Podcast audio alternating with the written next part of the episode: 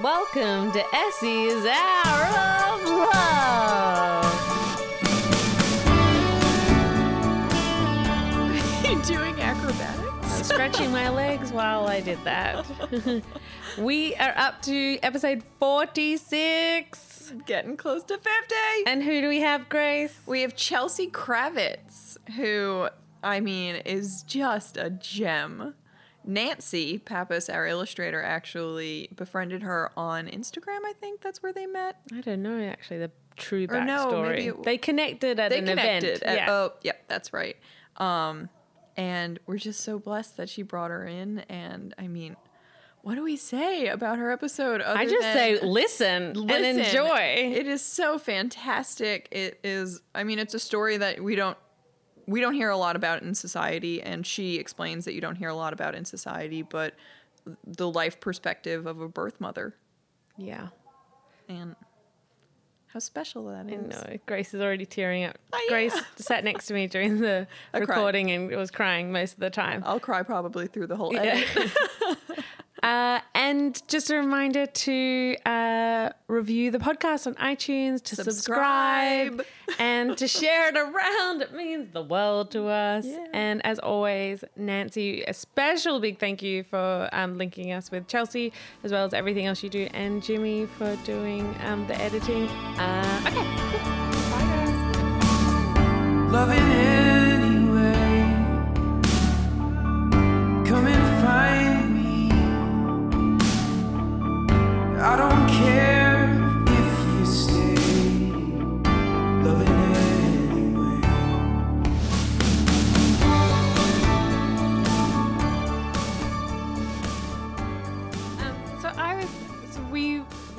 Like a couple of weeks ago and Yeah. had a cup of tea, and I've been thinking about um.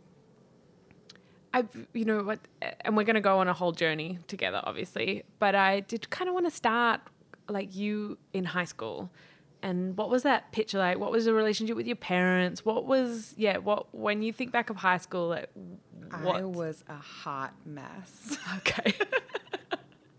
I was a disaster of a teenager. Um, my parents split up when I was really young, and it was a really difficult family situation. So I dealt with it by drinking and smoking pot, and then doing other drugs. How young are we? To- like Uh, I was 12 the first time I started drinking and smoking cigarettes. And by the time I was 14, I was smoking pot. And by the time I was 15, I had tried cocaine. And like most of my friends didn't know anything about this. My family absolutely didn't know. I was good at hiding it. And there were certain people that I would drink and do drugs with.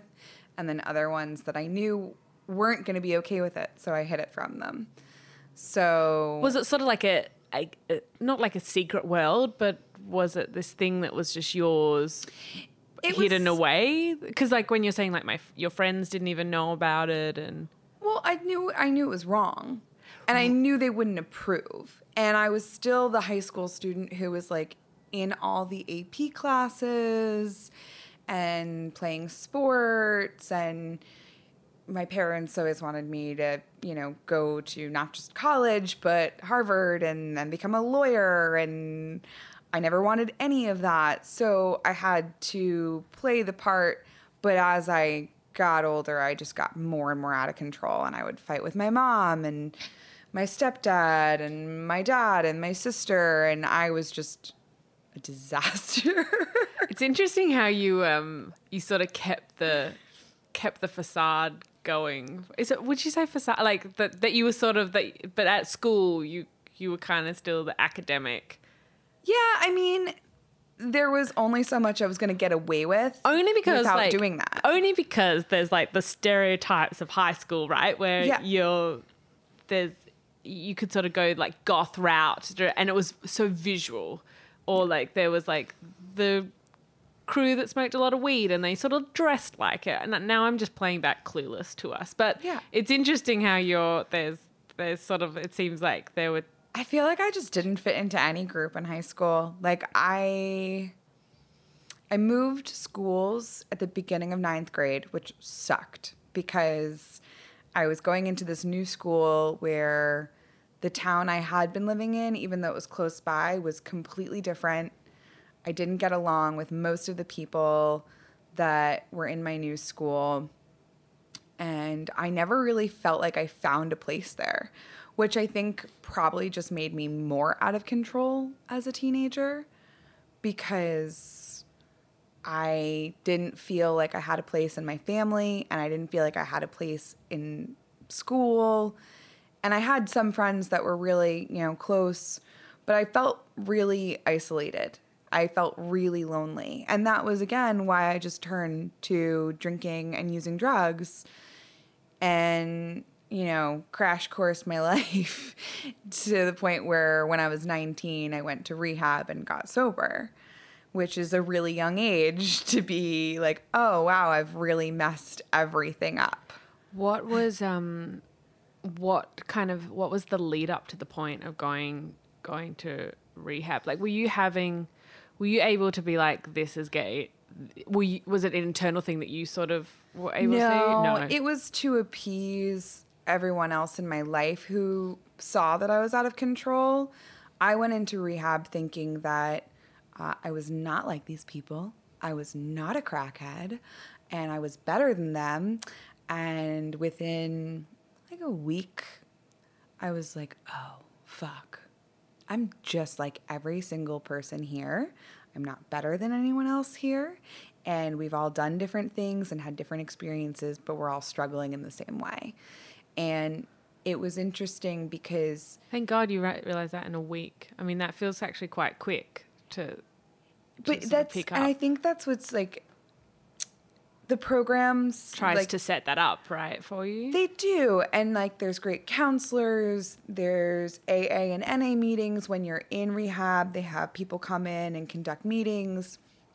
And you have like private counselors, you have group meetings, you have all of these different things. But it was actually just spending time and getting to know all of these people that were in there with me hmm. and realizing how amazing they all were. Brilliant, talented, funny, amazing human beings, and hearing them talk about where they had been two weeks before, two years before, how many times they've been in and out of rehab and everything else, where I was like, oh my God, these people are so great and they're struggling. And a lot of the things that they were saying that they'd experienced, I was like, okay. I've had very similar experiences on one level or another. So it, I mean, it was pretty fast for me to realize it, but it was more so the people that I met than the counselors and the meetings and the structure of the rehab itself. Yeah. Oh, because you you mentioned as well that you were really lonely, Yeah. and was that a place where that was also wasn't as big of a That was probably one of the first times I felt a little bit more connected to people and a little less fucked up. Um, because I always just thought there was something wrong with me compared to everyone else. So that was the first time that I was like, all right, it's not just me. Like, I'm not the only one who's having a hard time, who is out of control, whatever. Um, but it, it was also a really good experience because the the counselors are great. So I had a counselor who asked me, you know, why do you drink? And I said, well, my mom, da da da da da. da." And she was like, so your mom pours vodka down your throat? I was like, mm, well, no. So why? I was like, well, my dad, da da da da. da." She's like, so your dad pours vodka down your throat or puts a joint in your mouth? I was like, "Mm, no, now that you mention it. I was like, but my sister, and I went on and on, and she was like, so your sister is the one who put coke up your nose? I was like, no, no. And I sat there for a couple minutes and I was like, all right, so I'm here because of me. And she was like, Yeah, now you're getting it. and the same counselor gave me like a list of affirmations and was like, I want you to say these things to yourself in the mirror three times a day. And I told her it was stupid and ridiculous and I wasn't going to do it. She said, Just try it for three days and then we'll talk about it again. And it works really well and it feels really foolish when you're doing it, but it also makes you feel a lot better about yourself. Do you remember them? It was just simple things like I'm worthy, I'm it's funny, I'm smart. It was just things we had come up with, like sitting there and talking. Oh, they were cu- cu- customized yeah, to you. Yeah. and um, and it worked without me realizing it was working. I did it because I was supposed to, and I would like roll my eyes and feel ridiculous while I was doing it because we had a shared bathroom. It's not like I had my own bathroom with my own mirror. I had a bathroom that I was sharing with 28 other women. So while we're all brushing our teeth and I'm standing there saying my affirmations and they're like giggling, I'm like, great. But then, like, two weeks into that, one day I looked in the mirror and I was standing next to like my friends that I had made. I was like, I guess I'm kind of pretty. And they were like, oh my God, that's the first nice thing I've heard you say about yourself. And I was like, fuck, these affirmations are working. but it's great. And it, it's something that when you're struggling, you're very resistant Oh, to the yeah. help and to the change. And I think for me, I was really resistant to it because it was so scary that if I tried and failed, it was because I wasn't good enough, I wasn't strong enough, rather than being like, I just don't care, I'm not gonna try. And I could do it if I wanted, I guess, but I it's just because I'm not doing it. Right. Yeah, yeah. There's yeah. If you commit, then you can actually fail, and then it's on you. But if you never try, well, hey, Yeah. doesn't matter, does it? Exactly. So how long was the rehab for? What was the program? What was this? It was a 28 day program, which is like a pretty Standard, standard, yeah, program, inpatient. Um, and I actually got kicked out. Did you? three three and a half weeks in, I almost finished the program. God, you sa- the way you're saying this, like you're sounding like the perfect rehab. No, patient. no, no. Everyone, everyone breaks the rules to some extent. Oh, Um, so the rehab that I was in was a state funded rehab, so they have their own rules from the state. One of them being that men and women are completely separated. Which, But they're still on the same they're still in the same buildings, building. But like the men's dormitories were the upstairs, women's were downstairs. We had meals in the same cafeteria, but we had to sit here and there. And like if you waved to someone of the opposite sex when you were passing each other in the hallway, like you got in trouble. Like it was real strict. What was their reasoning though behind it? What? Well, so part of AA and NA and the 12 step program is that you're not supposed to get into any sort of relationship, serious or otherwise, in early sobriety Yeah. because you're supposed to be focusing on yourself. So they don't want you focusing what you don't want to deal with on sex instead of dealing with your emotions and your thoughts in a healthy, productive way. Because a lot of people who are addicts just transfer their addictions. I still do it.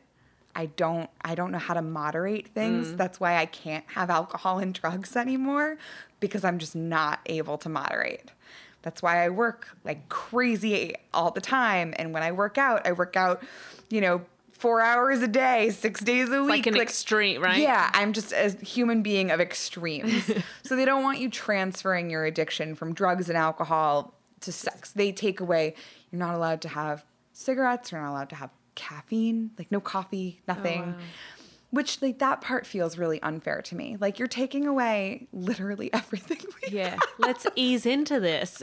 But you Right. guess you can't, right? Give me my cigarettes and my coffee and boys and girls. Yeah. You know, like it's I'll get I'll give up the other stuff. So what happened three weeks in? So, of course, like everyone breaks the rules when it comes to not talking to the opposite gender. So, we would like pass notes back and forth and And you're like, 19. I'm sorry, I forgot for a second. yeah, You're 19. years old. 19 years old, no drugs, no alcohol, no cigarettes, no coffee. Actually, the, the chef at the rehab was really nice to me and um, noticed that I hated the food. I was just like miserable with a lot of the situation. So he would actually sneak me in cigarettes and Starbucks. Oh my gosh. And I would help it's him like prep in the kitchen. What would you give? I would prep in the kitchen with him and he would sneak me in.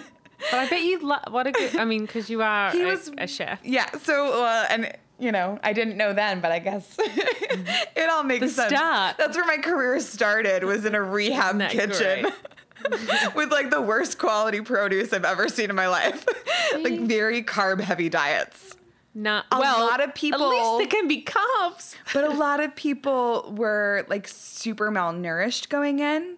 So, oh, so like to beef them up a bit. Yeah. Yeah. So like the the food that they serve you, like it was like four thousand calories a day. Wow. So I would like pick at like the salad bar, and he noticed that I was not happy, so he would like sneak me in like food and coffee, and so I had a little like again, Yeah. I was breaking rules. Yeah. Um, but I was like, I'm not sneaking in drugs. It's fine. um, so one of the guys decided one night that we had been like passing notes back and forth with. Uh, it would be a good idea to tie his bed sheets together and climb down the side of the building to come down to where our room was. and he climbed down, but again, it's a rehab. So the windows are actually really high up. They're probably like 12 feet from the ground because they don't want people being able to Right. go in and out.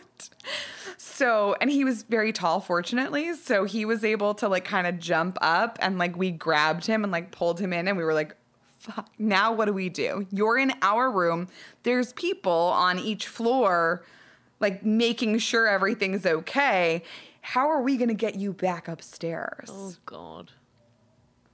So we snuck him back upstairs and got caught in the process. And a lot of the people that I was there with and friends with were mandated there by court. A lot of people are. Some people go voluntarily, some people are mandated. So I was like, I'll take the blame for everything because I'm not going to go to jail if I do. Oh right, because you sort of had been opted, or Yeah. family had helped opt in to this process. Yeah. And were you guys just hanging out in the room? Is that kind of He was in our room for maybe 60 seconds before we all freaked out and we're like, we have to get you out of here. like, we're fucked if we get caught. all right? So you get was that a weird process of being kicked out, or that was basically you? Now I had to call my dad and ask him to come pick me up. And I was like, mm, more shame, more shame. Great. Um, How are you feeling at this time, leaving though, in regards to your relationship with alcohol and drugs and? I still wanted to drink and use drugs for a long time after rehab. And that's very normal. Like that f- feeling and urge is still there for a long time. Um, but I just knew I couldn't. So you stuck with it. Yeah, uh, I had didn't have any relapses. I was super lucky for that because that's like really common. I um, decided I had to get the hell out of there. Uh, there being Long Island because I just knew if I stuck around, I was going to do the same things. So I went and um, visited my. I don't know if we were actually dating at the time or not. My, my on again, off again boyfriend from high school, and he went to Bard College in upstate New York, and so I went and visited him for the weekend, which turned into a couple of months that I was there. Just like living on a college campus that I didn't go to school at in his dorm suite with like his roommates. And they would go to class, and I would like clean the suite and make dinner and bake cookies and do laundry What a deal. and it was still college so like they and they had a suite so they would throw parties all the time but every time they had a party and i would meet people i'd be like hi i'm an alcoholic and a drug addict don't give me anything other than cigarettes okay and they thought i was crazy but it worked yeah. and if I was struggling with it while people were hanging out and drinking or smoking weed or anything like that, I would go outside and call one of my friends from rehab and be like, I'm losing it. I really want to drink. And I would just sit there and talk on the phone with someone until I decided I wasn't going to do it. Will you still do? Well, did you end up going into AA from there and having a sponsor and and stuff like that, or no? I didn't. I went to some meetings. I never found meetings that I liked. Um, AA is a great thing. The 12 steps are super important. I went through it with a therapist instead of doing it with a sponsor in the rooms. Um, like people who are sober and living in New York and Manhattan and Brooklyn are super lucky. There's, There's so many, amazing isn't there? Yeah. meetings, like and like super specialized meetings too. Yeah, very specific. Like a friend of mine's going through at the moment, and he's so- like he he tells me, you know, all and never mentions names or anything, but he just tells me the very, like there's a small men's group, and then there's like a a big like liberal arts crew that, that and he can find depending on his mood of that day, he can find the right meeting for for him, There's which is amazing. Queer artists under 30 meeting in Brooklyn. That's amazing. Yeah.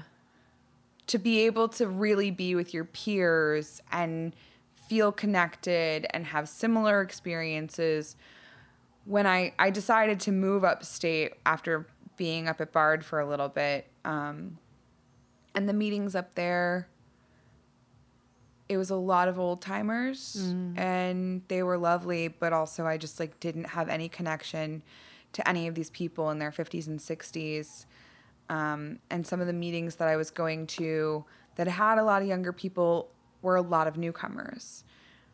I was 19. Um, whether you're 19 or 40, when you first get sober and you give up your drugs and alcohol and you're not allowed to be in relationships, things get like way back to high school. It's real gossipy. Uh, It's like lots of drama. right. and I found myself getting too involved in that. And I was like, this isn't helping me. Yeah. this isn't making me a better person. So I just decided that it wasn't really for me. And if I meet people who tell me they're struggling and they need help, I first thing I say is, I'm happy to go to a meeting with you. Hmm. I don't think that they're a bad thing. It just wasn't something that really connected with Yeah. me. And I dated people who went, you know, weekly, bi weekly, every single day. You know, it was just not really like a solid part of my life and my sobriety. And in the, in early sobriety, there were a lot of people who told me like, you can't do this. With without it. Yeah. Like Yeah. a lot of people told me I wasn't really sober without Oh wow. going It- to yeah, it- meetings and having a sponsor, which made sh- me angry. I'm sure rubbed you up the wrong way. Yeah. Um, but the people who I still talk to from that same time have since de- apologized, which I appreciate so much because it was still very hard work. It was just I chose what was You best for me. yeah. Yeah. And that's the thing is AA is the first place to start if you have a problem because it's a room full of people who are there to help you and support you. So if you're not going to go into rehab and you don't have resources there, AA is great because there's all these people who want to help you. They want to see your life get better. But if you're there and you start to find that it's not for you, it's okay to go see a therapist who has experience with drug and alcohol counseling and talk to them instead. yeah.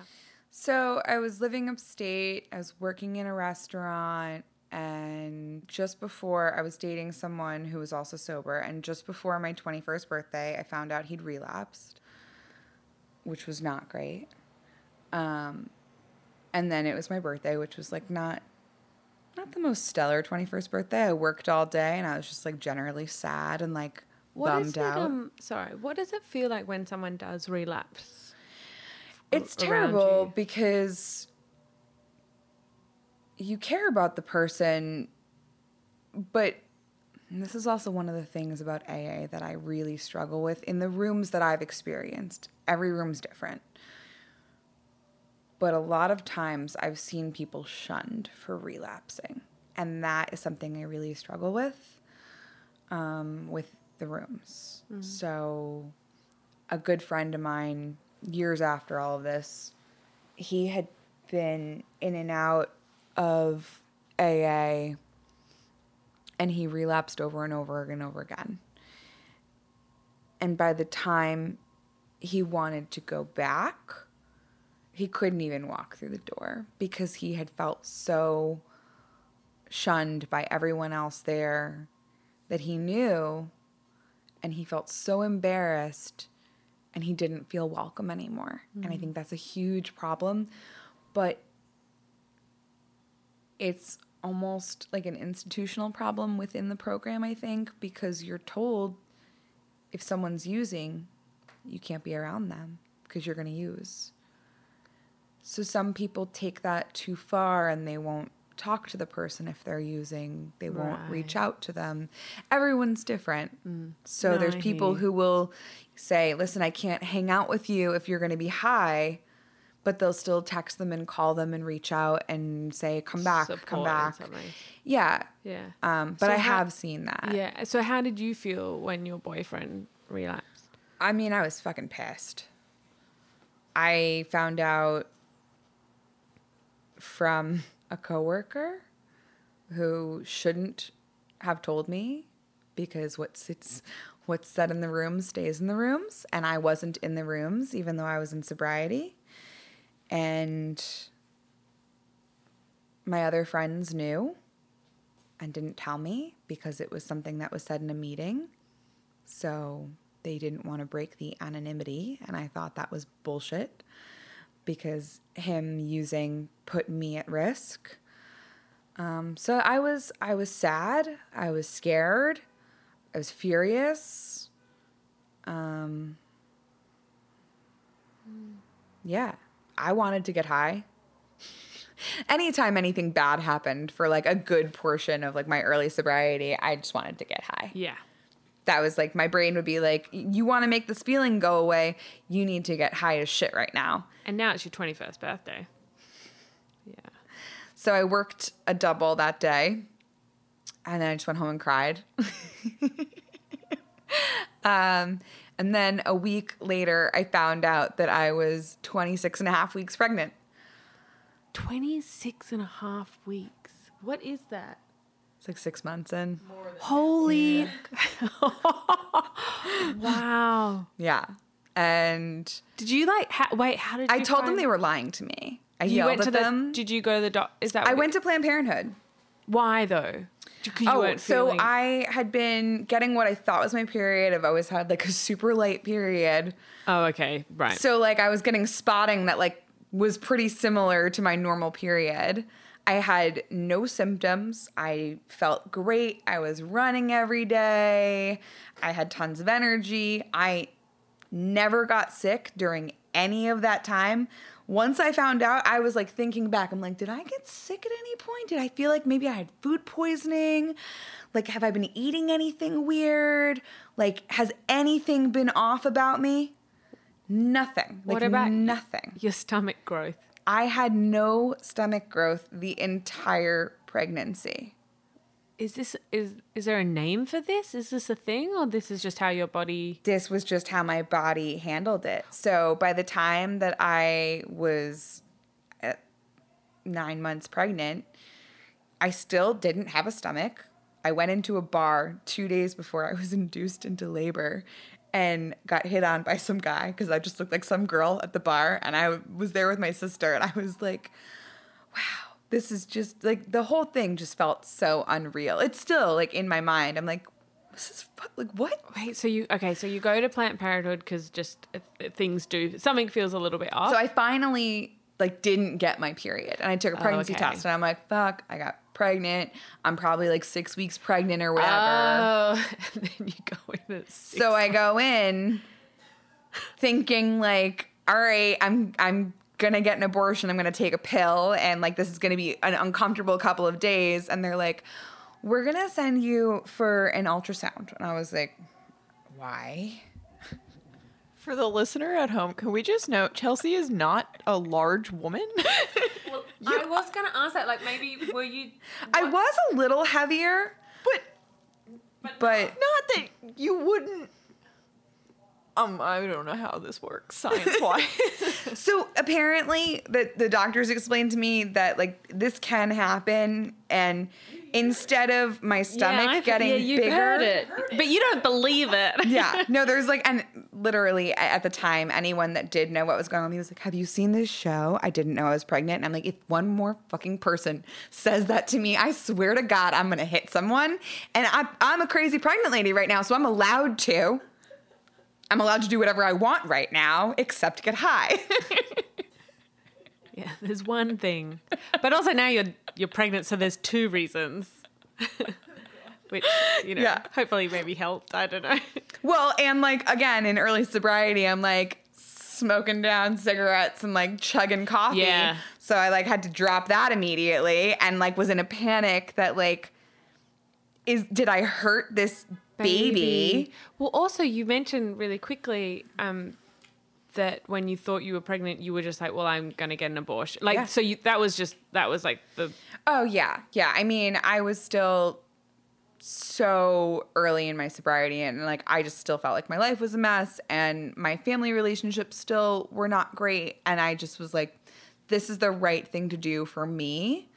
Um, and then when I found out I was 26 and a half weeks along, I was like, well, I'm just going to put the baby up for adoption because that's the best thing for both me and the baby. I can't be a good parent to a child right now. So I would rather this child have good parents who are ready to be parents. Um, and I I did have someone tell me like, listen, I have a doctor that'll do an abortion if you want. And I was like, no, that's I can't at this point. Like I, I couldn't do that. Nine, eight weeks, nine weeks, whatever, twelve weeks in, it's, It's cells. It's yeah, like yeah. this was already a child. that um not to you know, but just for more curiosity, that that's extremely legal illegal to. There's a certain time. There's a certain time frame that cutoff? allowed is for. The cutoff was 20, 25 or 26 weeks. It was like just past, which is why like I was like losing my Oh. mind. I was like, oh, Isn't it funny? I Yeah. thought it was more like only yeah. the state. Okay, I thought it was like only. Yeah. So in my mind, seven week, or- in my yeah. mind, I was just like, oh my god. If I had gone to the doctor two weeks ago, my life could be really different right now. Right. Oh my goodness. Because, I mean, being a recovering alcoholic and drug addict is real hard, but like this was by far the most traumatic experience in my entire life. Um, and I don't regret it at all. And it's made me the person that I am now. But it was. It was the easiest and hardest decision I've ever made in my life in about 10 seconds time.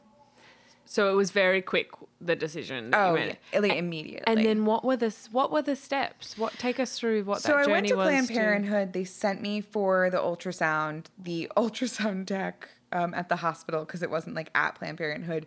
Um, was like, yeah, you're 26 and a half weeks along. Congrats. Do you want to know the sex of the baby? And I was like, like my brain just exploded. I was like, oh my God, what the fuck did you just say? so I went back to Planned Parenthood and I was like, so uh, I'm going to give the baby up for adoption. How do I do that? Um, and they gave me some resources for adoption agencies in New York State. And so I went home and cried a lot and then um, barely slept. And then in the morning, I started making phone calls and I found a really um, great adoption agency in New York. And the woman that I spoke with was so kind and so understanding and like her job must be so fucking hard. Like there's just jobs that we don't think about in this world that are Yeah. so emotionally difficult and like God bless those people. Seriously. Um, Had you made a phone call maybe to your mum or anything, or no? no. No, I okay. called my dad. I told my dad. Um, we've talked about it maybe four times since then, and like in less than five minute intervals. Um, when I did get around telling my mom, uh, she was not happy with my decision. She wanted me to keep the baby, and I was like, I can't do that. She offered to keep the baby, and I said, I can't do that either. I'm really sorry, but this is just not. How did that feel? Her her saying that. Um, I understood she wanted to help, but to me, it was like, well, then you understand that, like, I'm not going to be a part of your life, right? Because I'm not going to be able to handle that. Like, that's too much emotionally. Um, she was just really against it. And again, we really don't talk about it Right. at all. Um, she is very religious. She's Catholic. I'm not particularly religious. Um, but like I know she has like masses said in my daughter's name and like praise for her and for me. And I appreciate that because I know that it's coming from a place of, of love and care. So, and she has been doing that all along but she's only really like told me about it in the last couple of years. But our relationship's gotten a lot better in the last couple Stronger, years yeah. too. So yeah, I mean it was weird. Um, so you're okay. So you call the adoption agency. So I She's a call them- Lovely that you got a lovely, lovely woman named Yeah. Sue who I am so grateful to forever. Um, and she walked me through like the the steps and like what's next, and it was a little rushed because I was having a baby in like two and a half months. So normally it would be gen like in Well, most cases you have nine months to like process the whole thing. No, and yeah, like, yeah. So they they they normally then have more time to process to find someone, right? Well, there's, I mean, there's so many people looking to adopt. Like, it's a crazy process. And so, um, the first thing that we talked about was what type of adoption do you want to set up? Do you want it to be closed? Do you want it to be open? Can you explain those just a little? So, a closed adoption would be that I would put the child up for adoption and that would be it. And that child doesn't have any right to contact me in the future. Uh, I don't have any right to contact them. Like, that's it. It's closed. and It's there's done. no age that that changes. There's no years. Nope. It's just li- It's just done. So that's it. It's a closed door. You would never find out Yep. who your parent is unless Yeah. fate somehow Yeah. came into Yeah. play. I mean, you could hire like a PI or something, but like you can't go through the adoption agency to find your birth parent. Oh wow. Okay. Yeah. Um, and then you can have an open adoption and you can even have like visitation with the child. You can have a relationship with the child, which I was like, I know I can't handle that. And you could set those like is that customizable? Like you could sort of set Yeah, what that those terms so- are. Yeah. Yeah. Um, and then like the third option, which is what I ended up doing, is a semi-open adoption.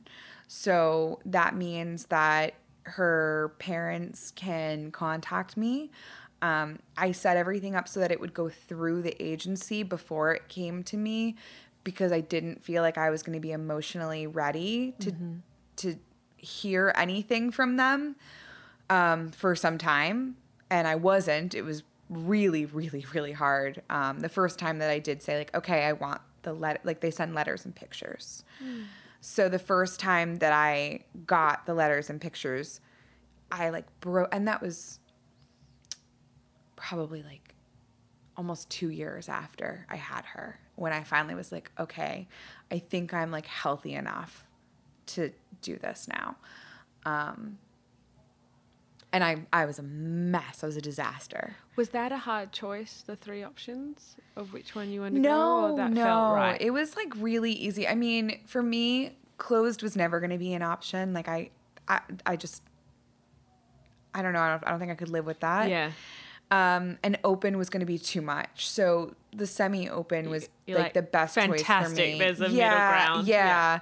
So she can come and find me when she turns 18, if she 18, yeah. wants to, or if she wants to beforehand, her parents can contact me through the agency and we can it, it's set up so that we can communicate with one another. If I want to send them something, I send it to the agency. The agency will contact them and say, "Hey, do you want this?" Right. And they don't like report back to me and I've never asked like, you know, "Oh, did they open that letter?" or Yeah. like, you know, it's it's up to them and I respect the fact that they are her parents. Yeah. I'm her birth mother and they are her parents. And I hope that she comes to find me in the future um, and that I get to be a part of her life. But that's up to her and her family. Like, yeah. And I the and so that was like the first piece of how to put a child up for adoption. Um, And then you got three months of, of carrying a, a well, baby in your belly. I mean, it's nine months toe, but for you, it's, Yeah. it's three months. three It's three months. shortest pregnancy ever. Um, but so the next thing you well then then it's like well who are the parents going to be? And I was like what? And they were like we can send you a book and I was like a brochure.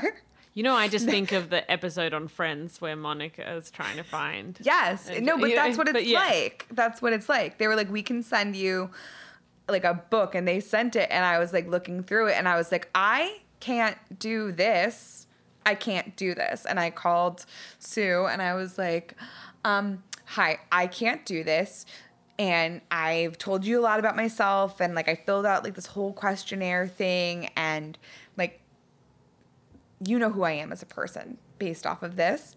Can you just pick someone who's kind of like me and has the same values that I have that are just going to be really good parents? Like, I just want her to be loved. That's all I care about. That she goes to good people who, who are going to care about her and love her. I, I can't be responsible for who. I just can't. Um, so that was how the family was chosen. Did she then say, "I've chose this"? Like, did you get? Did you look, or you were like, "Don't even show me. I no, don't want." No. So I knew their first names and their occupations and that they lived somewhere like real far upstate New York. And like that was it. And I didn't I didn't want to know more. I was like, that's good. Um so I, never met them. Um and I never I never even saw my daughter. Okay, yeah. Let take us. Okay, so you so three more months. You're you're. I mean, now you're very aware that there is a like nearly fully formed bubba in your belly. Oh yeah, like foot coming through my stomach because there was no real stomach. So yeah. I, apparently she just squished all my organs to the side and back. Yeah. No. Oh, she just found her own little spot in there. yeah, oh. but that meant that I couldn't. I couldn't sit back at all. Not even just li- like a lot of pregnant women can't lay on their back because the weight will put too much pressure on your veins in your back, which mm. bring the blood back to your heart, and it can make you like woozy. You can pass out, and it's dangerous.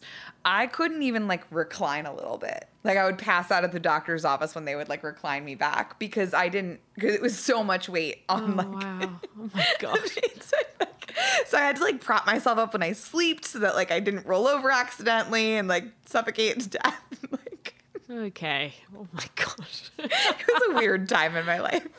I can laugh about it now. I used to just cry whenever I talked about it, but I've gotten a lot better about just understanding that in in tragedy there's a lot of humor. but also, it's interesting that you're like you didn't notice at all, and then when you then you're like then it actually just got even more and more complicated. yeah, within like within a month it was like, "Oh fuck, I'm pregnant." Yeah.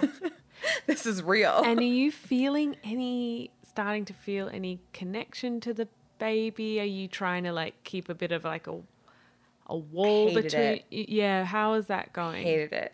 I yelled at my stomach every day. Oh, you hated the the I mean, I was like, I just resented the whole thing. I felt like it was really, really, really unfair. Um, I'd been using birth control pills and condoms. So I'm that point like zero zero one percent. which is awesome to feel Yeah. special, I guess. Um, Hey. anyway, we can take it. but I was just like, what the fuck? Like, I have so many friends who just use the pull out method and they never get knocked up. Like, this is not fair. Um, yeah, I just, I was just angry. I was just really angry that I had to be going through it. I was really depressed and scared and Could you keep working? Because oh, I kept working. Oh, I wow. worked up until my my bosses would not let me work anymore when I was like a week or two away from my due date. They made me stop working. I was fine, but they were like they were also like, You've been a little crazy. Yeah. you might just need a little break. Um, and then I took like a week off after and then I went back to work. So then you, so you went into labor. So I had to go to the hospital to be induced. okay, Um, because of this, just how the baby was sitting. she wouldn't come out. Oh, So they had to give me like a drip of she really was hiding in there. Wasn't she? really really so they had to give me like a drip of pitocin which like induces labor um and i didn't want to do like an epidural or drugs or anything because i'm sober so i was like i'm gonna do this the natural way and um the pain was so bad that i could Got not anyone there with you? my sister was okay. there. And before this, my sister and I had a really, really, really strained relationship. Like literally up until the moment that she found out I was pregnant. Yeah. And she was there for me the whole time. I was still living upstate and she lived on Long Island and she was bartending at the time. And she would get out of work at four or five o'clock in the morning and like drive up to be with me for like her day off and like go to my doctor's appointments with me. And like she was my rock. Like I would not have gotten through it without her. Yeah. Um, which sucks because we don't have a good relationship anymore.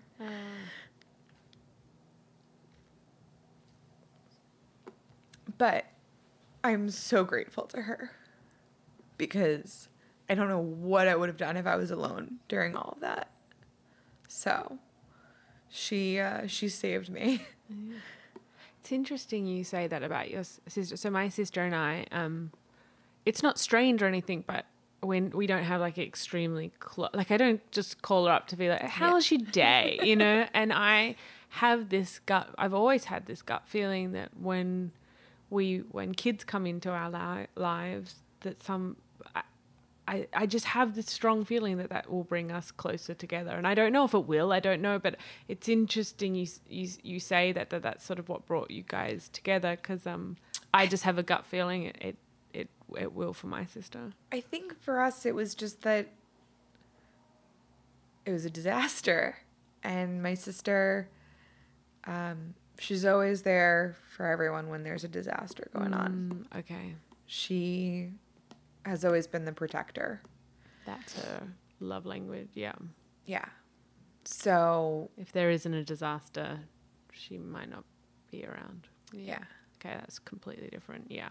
So, um, and I and I did a lot of messed up things, especially to my sister, when I was a teenager and a young child, just the, the, my whole life.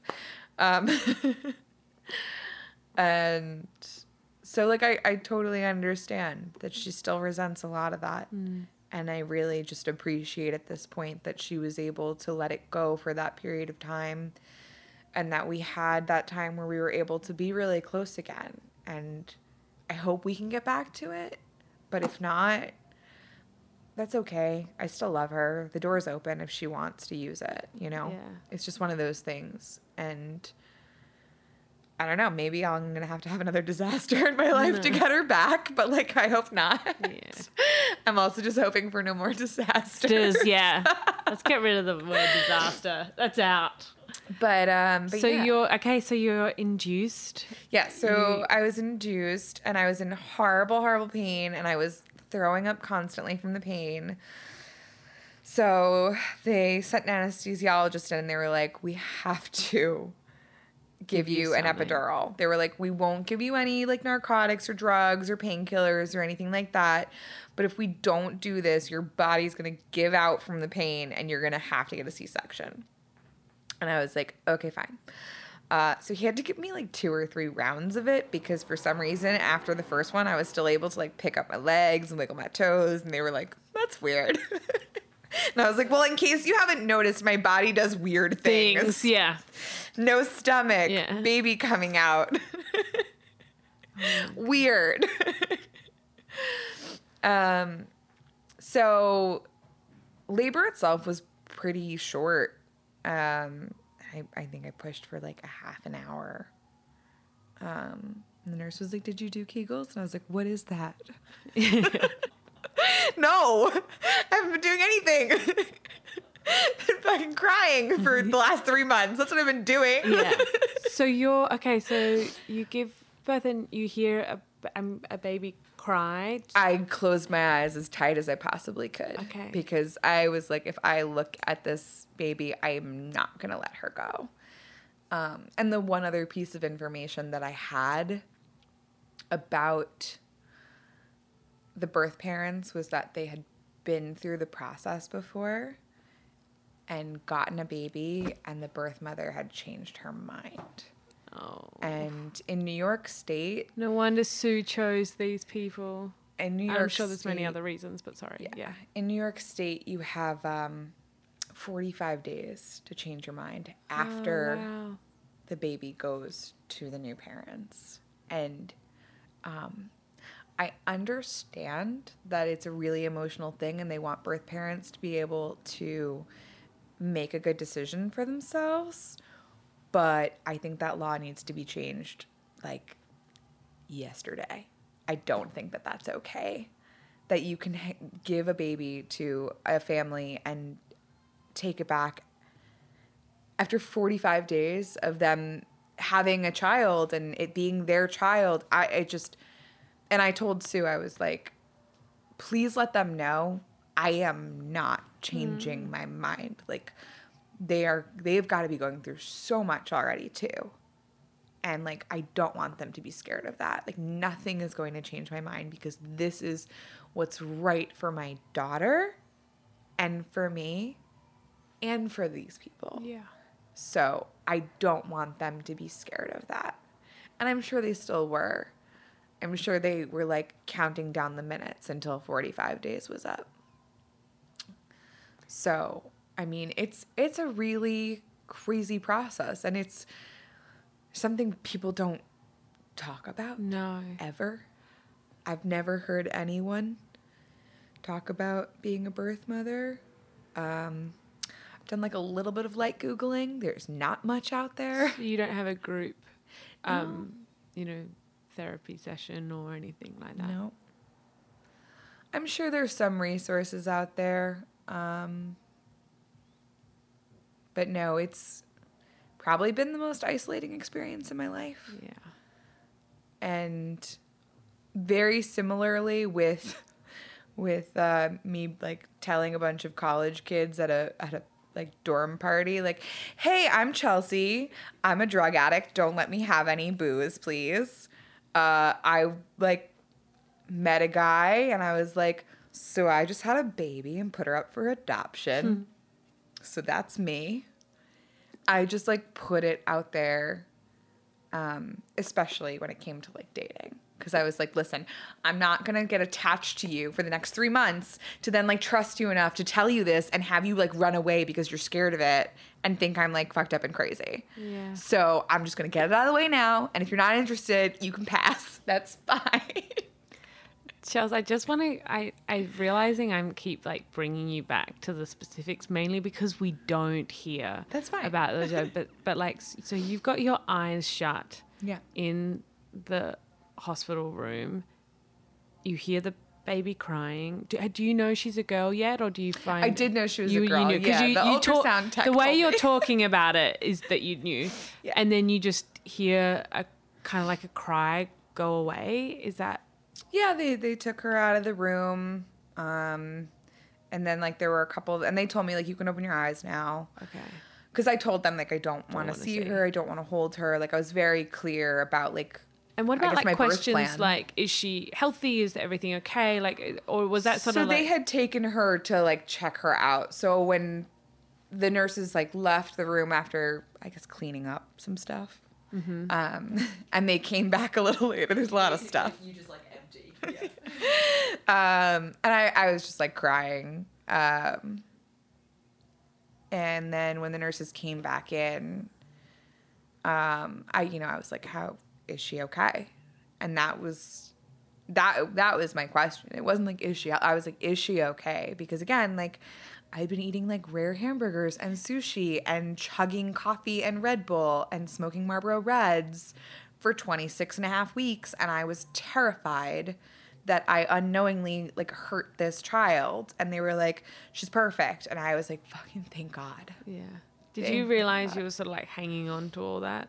A sort of Oh fear? yeah, and I, I mean, like I've still had moments where I still like feel badly about it, and I'm like, I didn't know, but like I still have this like, I feel bad. Like I hope nothing bad happens to her because of any of that. And I just like tell myself that my grandma smoked Virginia Slims the entire Oh, time yeah. she was pregnant with Olive, like my mom and her siblings, and they turned out like all right. So good. Yeah. um. Okay. So, so then you. you So- and that's kind of that was i mean that was pretty much it um there like i had to do some paperwork the next day yeah. so like they left the room and Do they give you sort of like updates of like she's with the family now? they like- they told me that the family was there like they knew I was being induced, so like they Oh, planned wow, on the because family it was was in the planned- hospital, Yeah, they came to like wait for her. Um, so yeah, um, was there anything that was sort of giving you comfort at this? My sister. Yeah. My sister, yeah. Um I'm a little bougie with food, so I didn't eat any hospital food. She was like going to like, you know, our favorite spots, like because it was where I lived up the upstate. So she was like going to our favorite restaurants and like bringing takeout in, um, which was nice that I didn't have to eat the hospital food.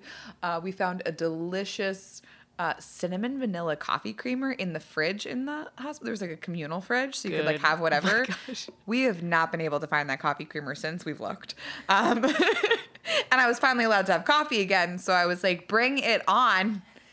I want 12 of them. Now I was like, I want goat cheese. I want coffee. I want all the stuff I haven't been able to eat for the last three months. I want everything. Um, and I wasn't in the hospital for long because I wasn't keeping the baby and I was very young. Um, and I was fine. So, So no damage had been done because of the uh, of how she was positioned in your No. body. Okay, so you're out of there. yeah. So What I about your body though? Is pre- like my breast boobs were huge, huge and the milk full of and- milk. They were hurt so fucking bad for like probably like five days. It took for it to like start going down. If you don't breastfeed, it just like starts to go it'll away. realize that okay. but it's like super sore. Yeah, yeah. and your boobs will leak. yeah. Yeah, so they just Well, your like, body you is very confused. I'm Yeah, guessing, super confused. Did you feel like? uh, Did you feel confused as well? Like, did, were you having? I'm guessing like what's interesting for me, and I know we that that yeah, you have just given birth to a baby, and I'm sure that there would be just natural instincts that your mind would go to and your body would go to to make sure that that baby is safe, but you don't have that baby. Nope. near, no, you're like okay. No, all right. I shut it off. Just I like off. shut my Wow. brain down. My sister and I ate takeout and played gin rummy. I took a shower. We went to bed. Uh, in the morning, she got us more takeout. We played some more gin rummy. I finished up some paperwork, and I was like, "Okay, let's get the fuck out of here." And not just like let's get the fuck out of this hospital. Like I was like, "I'm not going back to my apartment right now. Like bring me back to Long Island. Like I don't want to be here." because that's kind of what I do is like I run away a little bit. Like I'm like, I can't be here. Um, so we drove back to Long Island and um, I watched TV in bed for like that night. Uh, and then we went to a Greek festival the next night. Cool. because this is how I process and deal with things is by not dealing with them for a little bit because I'm really, really emotional and sensitive naturally. And Yeah, you, you got to be ready, right? if I do, if I try to do it all at once, I'll just kind of break down. So I'm just like, I'm gonna just keep going, and then uh, when I get there, I'll get there. so when when did you get there? Uh, it took a long time. It probably took like at least a year. At least a year to start like fully dealing with everything. I mean, I'd hear a baby cry and I'd start crying my eyes out. Like it was, I was just like triggered by everything. I didn't want to be around any kids. I was like, get it away from me. And that was like, again, I just didn't want to deal with it. Um, but then I started to like talk to more people about it and be more open about it, which again, when in the beginning it was still super, I would cry telling people about it. Now I'm like, this is a thing that I've been through. And I was also ashamed of it,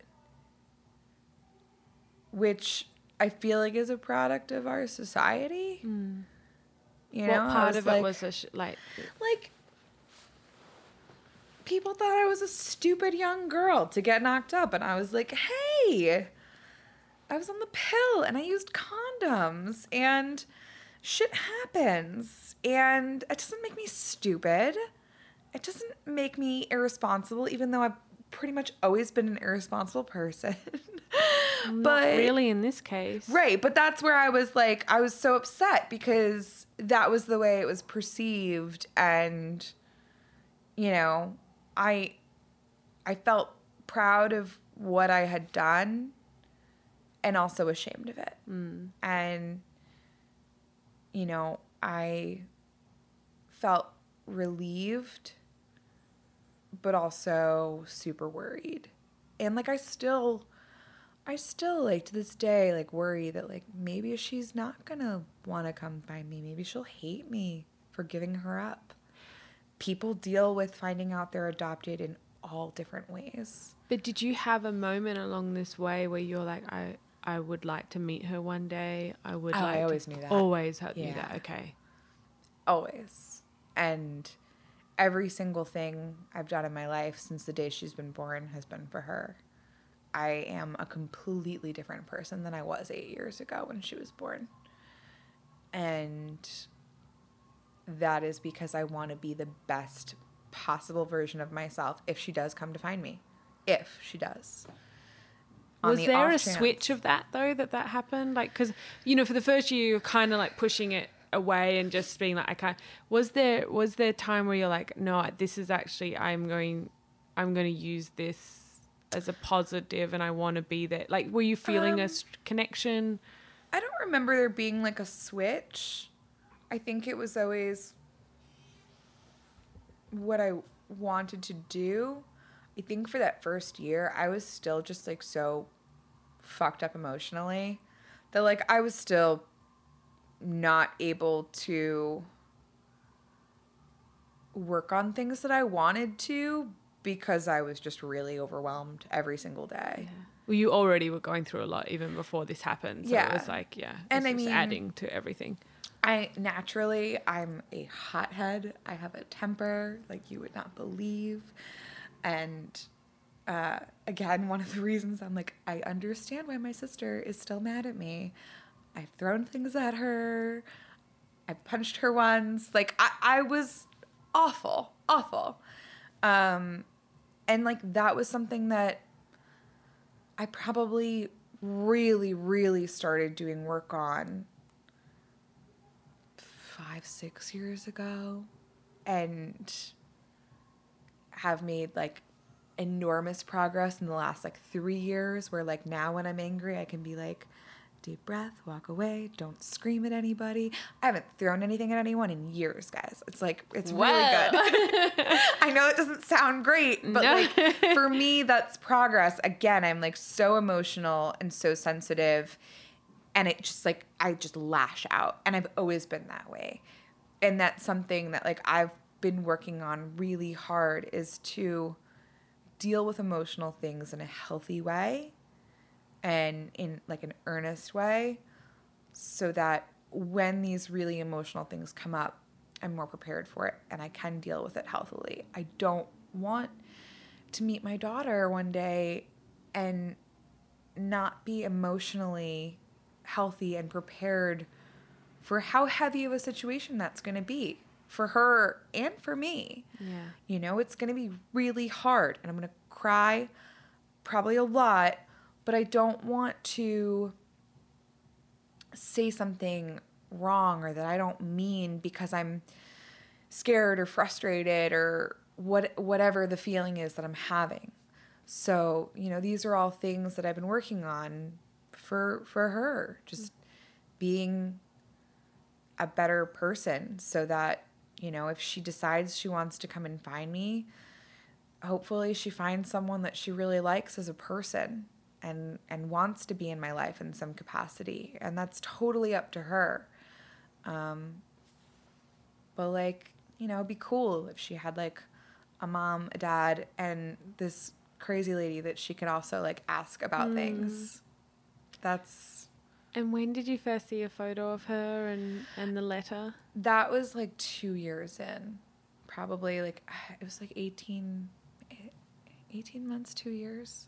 Ah, it's And you A and of it's a because you had to accept that, right, to see it. Yeah, so they had been sending letters and pictures to the agency, and the agency was holding them for me. So, like, I feel like it was a good idea, but also I feel like I could have asked for, like, just maybe like the first one mm, To would have have been good because I got all of them at once. Yeah. Okay. So they're all covered in dried tears. Yeah. I can't even imagine.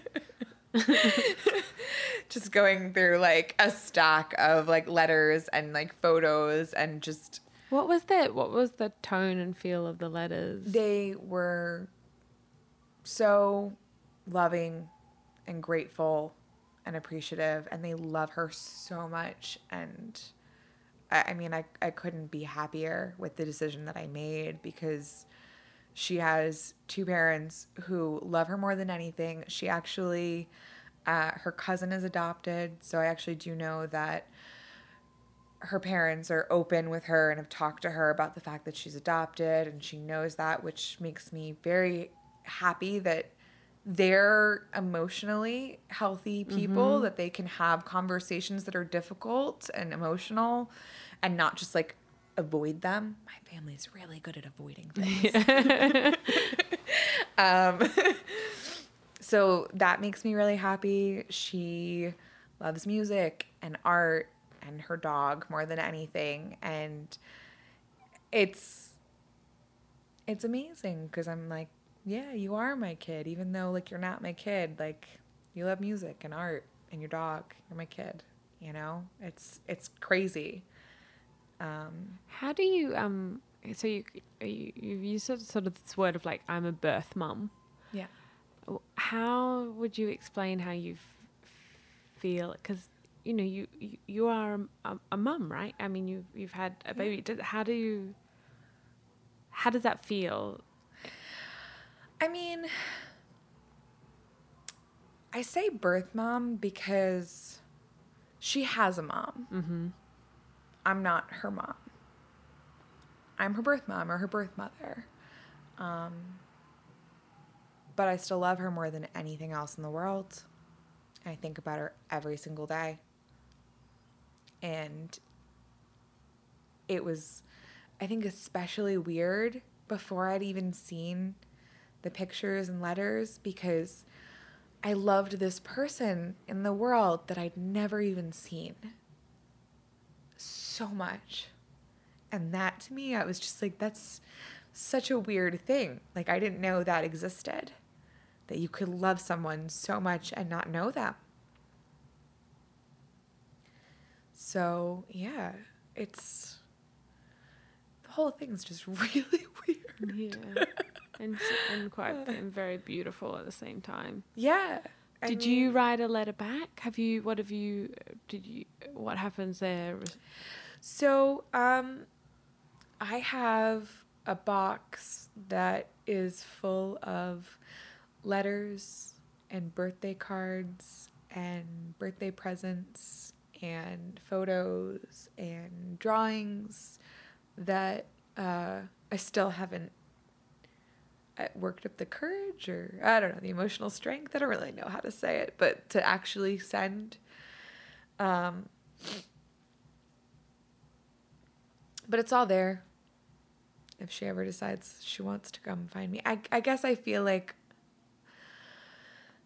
I don't want to send her stuff and pressure her.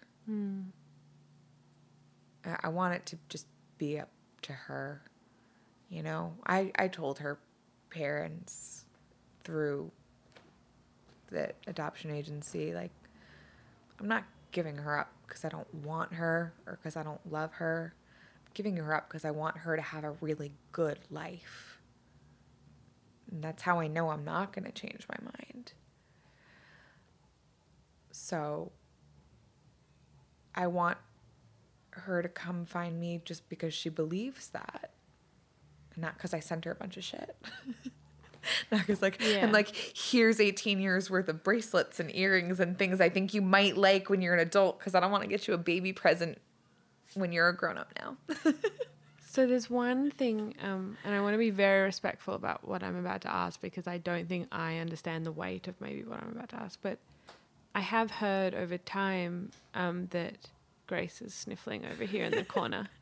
Um, that you know that uh, some children who have been adopted also are wondering if their parents are looking for them or if they, uh, uh, sorry, their birth parents are wanting wanting to hear hear from them or or know them as well. Um, do do you sort of is that sort of what you're like? I feel comfortable with that because I I made that clear very at the start that I So you know I, I made it clear at the start, and I also intend on reaching out on her 18th birthday oh I got it. to the adoption agency and being like, If can she- you let her know if she contacts you or if she's comfortable with being contacted that if she wants to meet me, I would love nothing more. Lovely. So, okay. So I there, just- there is that mutual um, I just feel like thing that would be there. being a kid is really hard. Oh my god. Yeah. and like she's eight right now, but like I just want her to be happy Yeah. and like have a really good childhood. I don't want to complicate it for her if I don't have to right now. Being a teenager is the worst thing in the world. Like I I can't imagine. Like I had a friend who found out she was adopted when she was a teenager and she didn't find out in a great way and it was it was really really fucking hard for her and I, even if she finds out in a really great healthy way and you know i just i just want to let her have her life with her fam- her family like that's her family i'll still be here Yeah. But Chelsea, I love that. By the way, that what you said around at 18, I think that's more what I was Yeah. that that she would there would be some indication to her to Yeah, know yeah, that yeah. you're open to it because Oh, that yeah. that Yeah. would be, you know, yeah um that I'm sure if she's wanting to go on that journey that would be nice to know that you're willing, you're Yeah. there as well. Yeah. I think it's also not sending stuff right now. I don't want to put pressure on her parents either. Yeah. Oh, I, I, I think this is kind of what, in some ways, you signed up for, right? That, Right. That. And I'm sure that they would be open to it, but it's just if I send a letter, they're probably going to feel obligated to share it with her. Right. So you But felt no imagine it- pressure when they sent you stuff that it would that that it's recipro- It's not Yeah, that type no. of relationship. No. I mean, I it, I know they're open to it, but I just also I try to think about if I was in that situation, I would be so scared. Oh, being human is really hard. So like being any type of human is really hard. but like there's different types of hard that come with being different things as a human being. And like being a parent is really hard. you know? And being an adoptive parent must be so hard. Like to be afraid that she's your kid might see you as you're not my real parent. Parent, yeah. You know, you're not you're not my real mom. Like I don't want to complicate anything in their relationship. I just want to let her have her life with her family because that was the choice that I made. And when she's an adult, if she wants to come find me, great. And you'll be ready. Yeah. Well, hopefully. Who knows? Who knows? Is anyone ever really ready for No, that kind of they're not. stuff? Also, every parent I know, well, my friends having babies now, they would all say that they probably needed four more years to be. Re- you know, like you're never. This There's is not no, a thing. No one's that, ever ready yeah. for any of this stuff. I feel like the most emotional experiences in life, like you're just not ready. There's no possible way to be ready for them. no. Yeah. And that's kind of just how I live my life now is like I'm just going to try and do the best I can. And uh, there's no way to be prepared for everything. And you're so- about to open your own restaurant. It's a restaurant or cafe or what are we? It's a little bit of everything. It's Yeah, good. It's um it's an all day brunch restaurant, uh, as well as a bakery in one.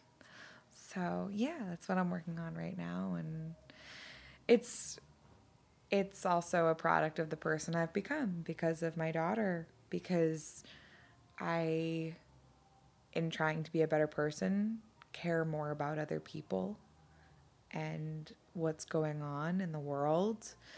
And so, some of the really important things for me in starting my own business are treating people kindly and paying them well, and a lot of things that don't happen super often in the restaurant world, unfortunately.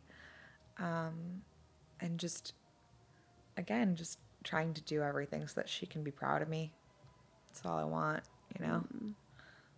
Chelsea, thank you so much for coming on, and Thank I'm so happy that you you could go into sort of the d- details and the specifics and all that kind of stuff because I really do think this isn't a story we hear Mm. about at all. We hear kind of the other ones, and yeah, I can't even imagine what that would um, go through. And I really, you know, so Grace and I heard a bit, a bit, bit. We tried to like stop you from telling us too much in on our coffee date because we, we, you know, we want to go with the journey with the listeners. But what, what has, what it left with me, and I, and I want to sort of end it on this was just how powerful a mother, you, you know, or um, a birth mother, an adopted mother, any type of mother, you know, even even just like a a guardian, um, that how strong it is inside of you that it never goes away, and the instincts that are a part of it, and the the purpose that it can give you, and the drive, and I, it's just amazing, and it's just one angle I've never looked at it from is from a birth mother that that gave her child up for adoption. Yeah, I mean, if you had told me when I found out that this was going to be the best thing that ever happened in my life, I would have told you you were crazy. But it, it really has been because it's made me a better person, a happier person, a healthier person. And and it's a really weird and special connection to her that I have, not knowing her, but feeling really, really grateful to her at the same time. Mm-hmm. Um, congratulations on the pla Grace and I you. definitely. Ca- I love all day brunch, all day breakfast. Do you have a name yet? Yeah. Oh, it's uh, it's gonna be called Flourish Bake Shop and Brunch. Yum. Love to flourish. um, and congratulations on your sobriety Thank and you. Getting 10 through all this. It's amazing. I, it's huge. Um, and uh, yeah, if you ever want to come on again, just let us know and we will Thank see you you. for brunch. Thank you. Thank you.